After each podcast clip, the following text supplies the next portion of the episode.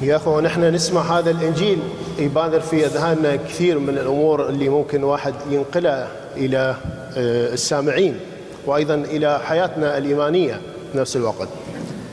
يقول آه، الكتاب الشعب الجالس في الظلمة أو الظلام رأى نورا ساطعا والجالسون في أرض الموت وظلاله أشرق عليهم نور.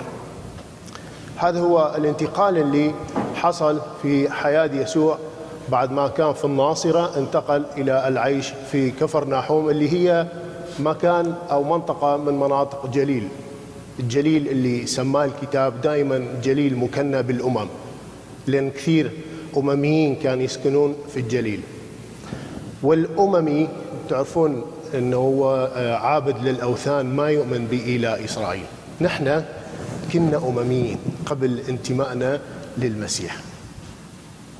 كل من ليس له قرابة دموية في إسرائيل يعني كل من لا يحمل في عرقه هو يهودي يعتبر أممي وثني يعتبر وثني عابد للأصنام.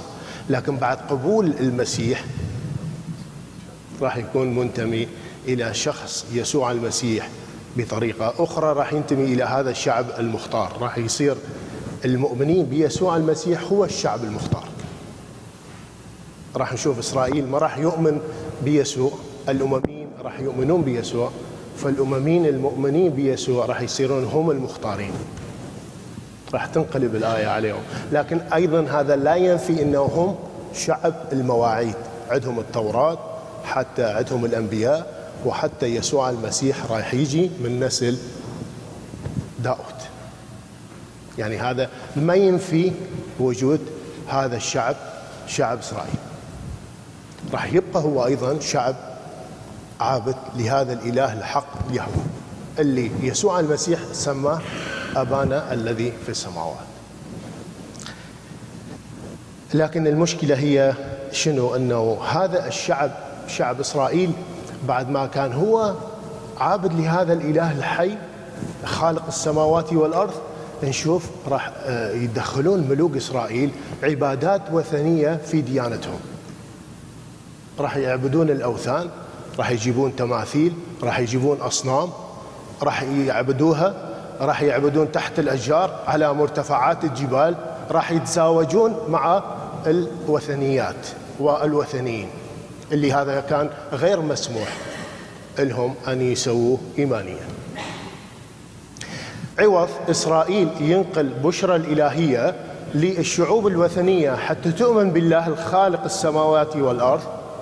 هم راح يتبنون آلهتهم راح يغيرون آلهتهم.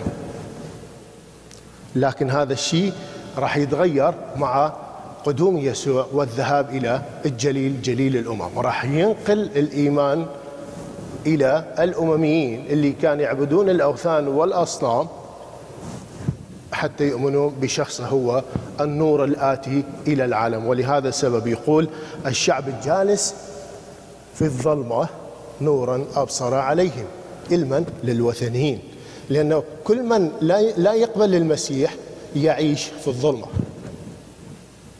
كل من ليس له الإبن هو في الظلام هو في ظلال الموت. لكن مع المسيح يتنور مع المسيح يحيا. يصير خليقة أخرى خليقة جديدة حية. النور كثير موجود في الكتاب المقدس. 200 مرة يذكرون اسم النور. لأهمية هذا العنصر الموجود في الطبيعة. لا فقط هذا النور الطبيعي لكن نحن اللي يقصده هنا هو النور المعنوي النور الساطع الآتي القادم من يسوع المسيح.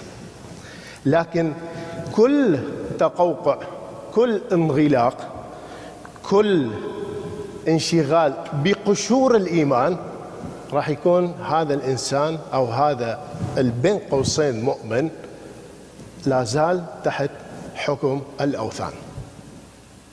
لأنه المؤمن دائما يكون متنور دائما يشوف أكثر.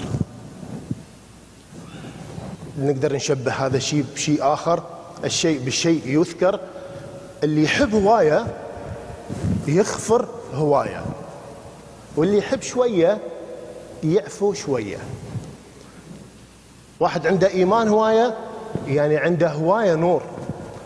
واحد عنده قشور شكلانية الإيمان مظاهر الإيمان راح نشوفه فد إنسان متقوقع منغلق ما يقبل أفكار ما عنده تطلعات جديدة ما ينظر إلى الأمام. راح يتقوقع يزن نفسه بهالمعلومات اللي عنده وما يتخطى هذا الشيء اللي عنده وكأنه هذا الشيء اللي عنده هي كل الدنيا. لكن بالحقيقة مو هي هيك. الحقيقة أكبر من ما إحنا نستوعبه. الحقيقة هي تستوعبنا. النور هو يستوعبنا. الحب هو يستوعبنا. إحنا ما نقدر نعيش كل هذه بحذافيرها مية بالمية. ما حد عنده المعرفة التامة. غالبية التعصب يا إخوة يجي من قلة المعرفة. الإنسان اللي يتعصب الإنسان اللي ينغلق عنده معرفة قليلة. مثل هذا اللي يشوف شوية ما يقدر ينظر طريقة فبالمشي يتعثر يسقط. عكس هذاك اللي عيونه متنورة عنده نور الكافي يشوف الطريق زين. ويمشي وخطواته تكون خطوات مدروسة ما يسقط. ليش؟ لأنه يشوف زين. عكس هذاك اللي ما يشوف زين.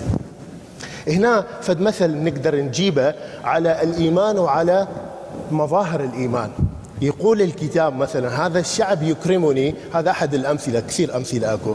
هذا الشعب يكرمني بشفتيه أما قلبه فبعيد عني. المؤمن إيش راح يسوي؟ راح يصلي في قلبه. لكن اللي المتدين أكو فرق بين المؤمن أكو متدين. المتدين إيش راح يسوي؟ راح يحرك الشفاه مالته بس. هذه الكلمات ما تدخل إلى قلبه. هذا هو الفرق بين المؤمن وبين المتدين.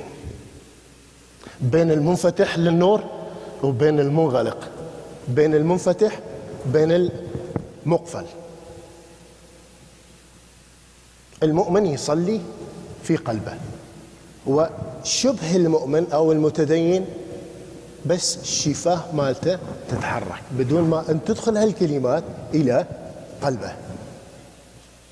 النور هذا نور يسوع ما يشتغل من برا.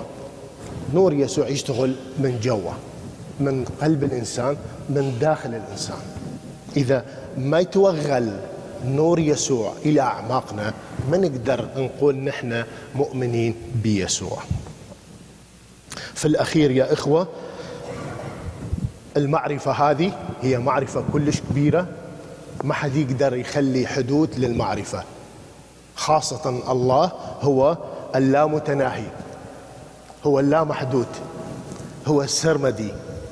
فكيف ممكن لخليقة مثلنا نحن البشر ممكن أن ندرك الله شنو هو؟ ما نقدر. لكن نقدر بشغلتين إنه نحن نتواصل مع هذا الإله.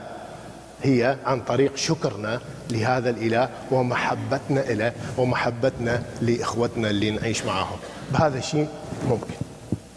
هذا نحب نقدر نحب. نشكر إلهنا نقدر نشكر إلهنا. لكن نفهم إلهنا كل الصعب فهمه لأنه هو اللامحدود وإحنا محدودين. فالغير المحدود ما يقدر يدرك الغير المحدود. فخلونا يا إخوة نتخطى الظلام الموجود في آه، قلوبنا في حياتنا نحو النور القادم من المسيح ونحرر أفكارنا وأذهاننا نحو العالم الجديد نحو السماء الجديدة نحو العهد الجديد. آمين.